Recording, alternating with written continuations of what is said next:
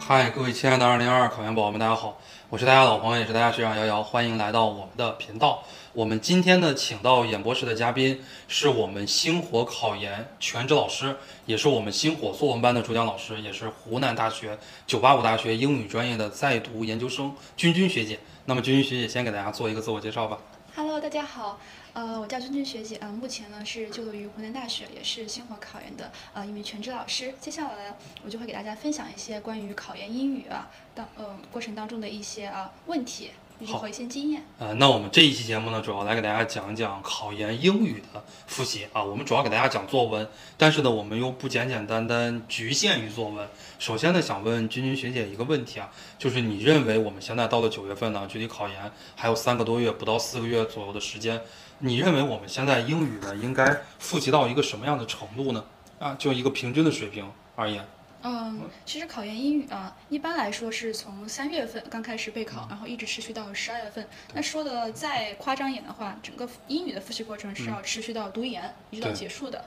那么现在呢，大家你应该达到一个什么样的程度呢？就是背单词这个过程是一直在持续的。是的，然后呢，长难句也分析了大概几个月了。对，一两百句了，对对对，有很多句子了对。然后对于这个英语的这个五种基本句型呢，是有非常好的一个掌握的对。当你看到这个阅读理解当中的一些句子的时候，你能够很快的抓住到它的一个主干。是的，对，然后除此之外呢，现在是到了一个开始准备作文的一个阶段了，开始去呃时不时的去看一下这个作文的真题，看一下是考的什么，哎，先打一下这个草稿，啊，差不多就是这样一个水平。是的，那么君君学姐给大家讲到了现在的一个水平，呃，单词呢要一直来背啊，长难句的话可以跟着一些比较有名的考研英语老师、一天做一个，一天做一个啊。真题的话呢也做过几篇了啊，对于英语的话这个阅读也有一定的敏感性了。那么现在呢，就是距离考研还有三个多月的时间，不到四个月的时间，大家肯定到了考研的中后期啊，很多同学都会以政治和专业课为主了，因为我们都考过研，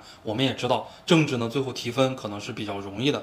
最关键是大家前期没有看政治，专业课呢占的分值比较大，也比较重要了。那么英语这门学科呢位置就略显尴尬了，所以呢也想君君学姐给大家讲一下，我们最后的三四个月我们英语复习就是宏观上的一个规划，应该是一个什么样的规划？嗯，对，学呃瑶瑶学长说的比较对，他这个英语它的地位是比较尴尬的，政治我们平常都没有看啊，寄希望于啊十一月、十二月份去呃背书，对然后专业课呢也不能停，那么英语怎么办呢？我这里给大家几点建议。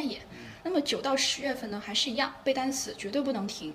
然后第二个呢就是呃长难句，长难句的话到九月底的时候啊，到十月初可以尝试就是放一下了，因为你我想你分析了这么几百道句子。这个能力分析句子的能力还是有的，那放一下，然后呢，去开始怎么说呢？去再去看一下真题，就是尝试去二刷你的真题。那么这个二刷真题要记住，要留出三套。嗯啊，我们要是在十二月份的时候进行一个模拟，一定要就是最近三年的啊。那么今年就是要留到二一、二零和一九年的真题。是就，是九到九到十月份背单词，然后呢看一下自己做的长难句的这个笔记本，嗯然后去看一下真题，二刷真题。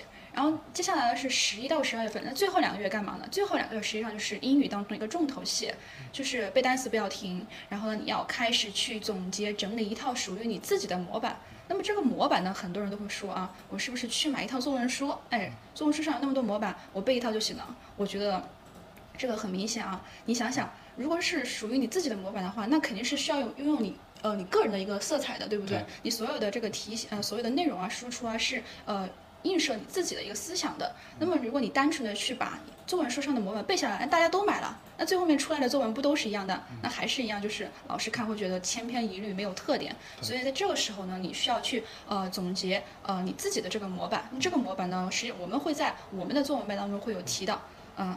然后接下来呢是去买一买呃一些呃十二月份的时候会出一些主题的那种预测。预测的一些啊，题对对对，但是这个呢，我不建议大家去把那里面的一些句子啊、模板也背下来。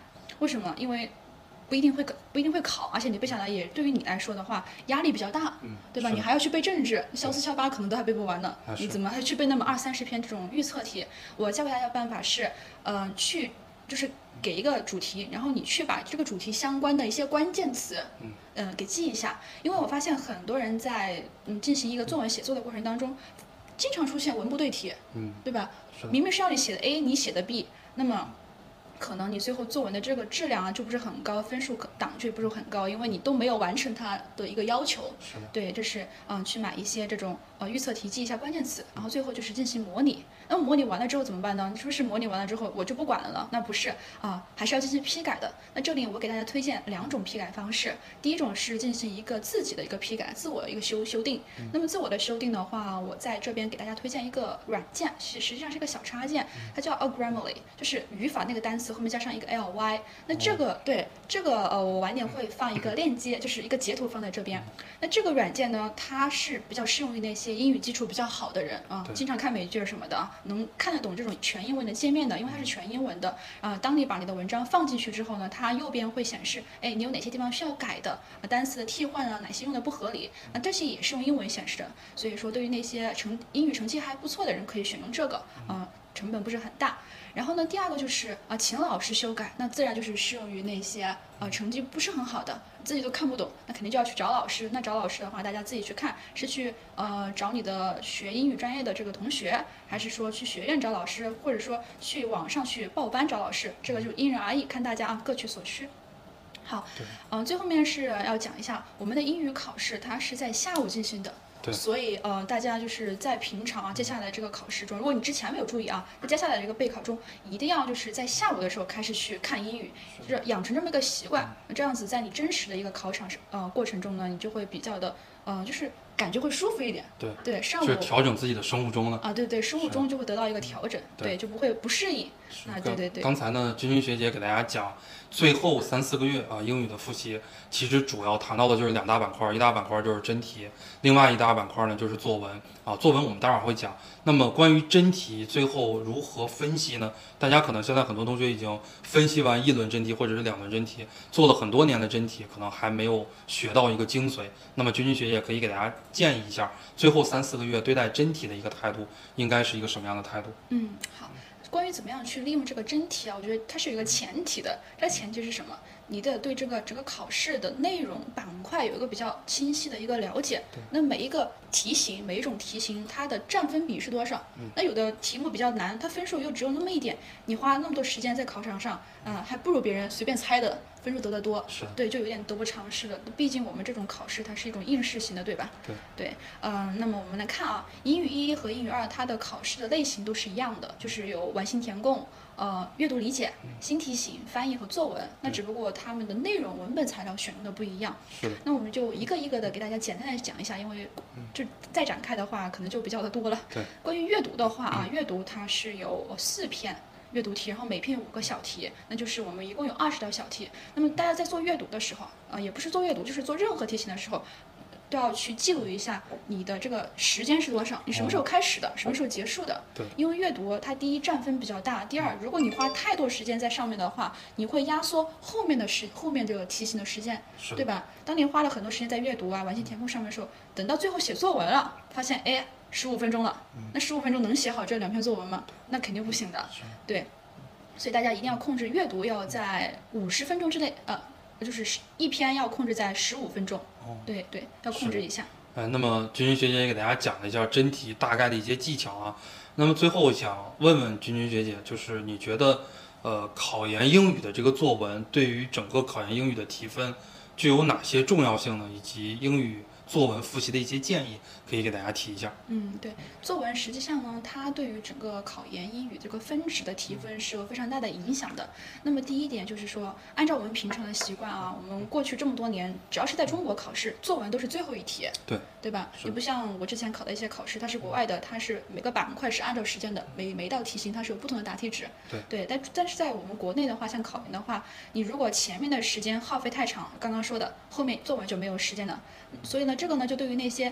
呃，对于时间把控比较好的人，就时间管理达人来说的话，哎，他是比较有优势的，可以帮助你呃，在这个作文当中呃拿的分比别人多，这是第一个。那么第二点呢，就是，呃，阅读它占比是四十分，那英语作文呢，它的它是记阅读占比第二大的。那我们能够呃说一下，就是英语一它的写作是一共有三十分啊。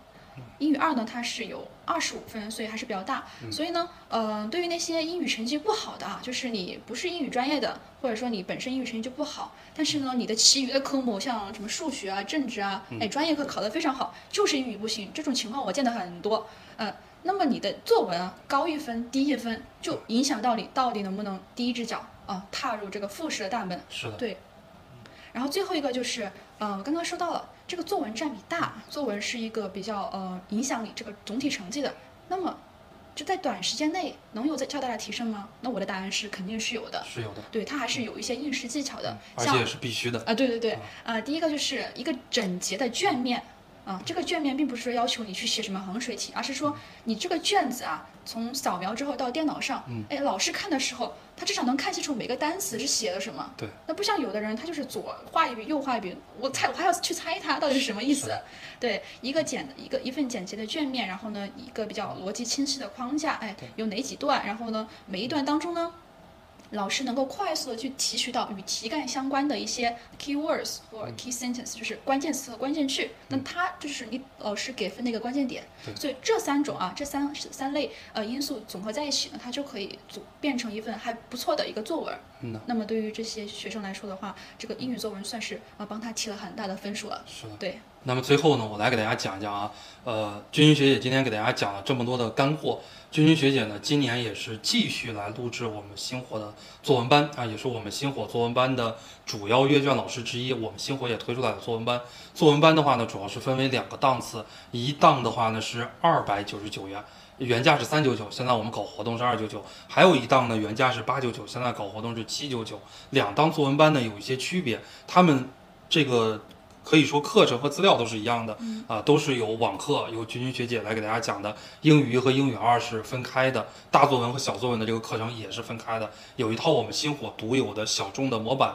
最重要的一点区别呢，就是关于服务。如果大家报普通班的话，是有两次大小作文的批改的；如果大家报的是我们的 VIP 这个档次，七百九十九的，是有六次一对一的指导，然后我们还有三次模拟训练以及预测啊大小作文。那么根据这三次不同的话题，让大家来练，练完之后都有一对一的阅卷批改再修改这样的一个环节。所以我们到最后的话呢。刚才君君学姐也给大家讲了，考研英语作文的话，提分是可以提分的，而且也是必须提分的。对于你英语不好的话，你如果我们现在考教育硕士，英语只要低于七十分，都是给你往下拉分的。那么英语怎么能上七十分？前期你复习的不好，那么只有到最后的话。你这个作文多给你往上提一点分，因为英语一的话，作文三十分，英语二作文二十五分，那你只有拿到二十分以上这样的一个分值，才能给你整体往上拉分。所以呢，我们英语也要珍惜最后一次啊，可以给自己提分的一个机会。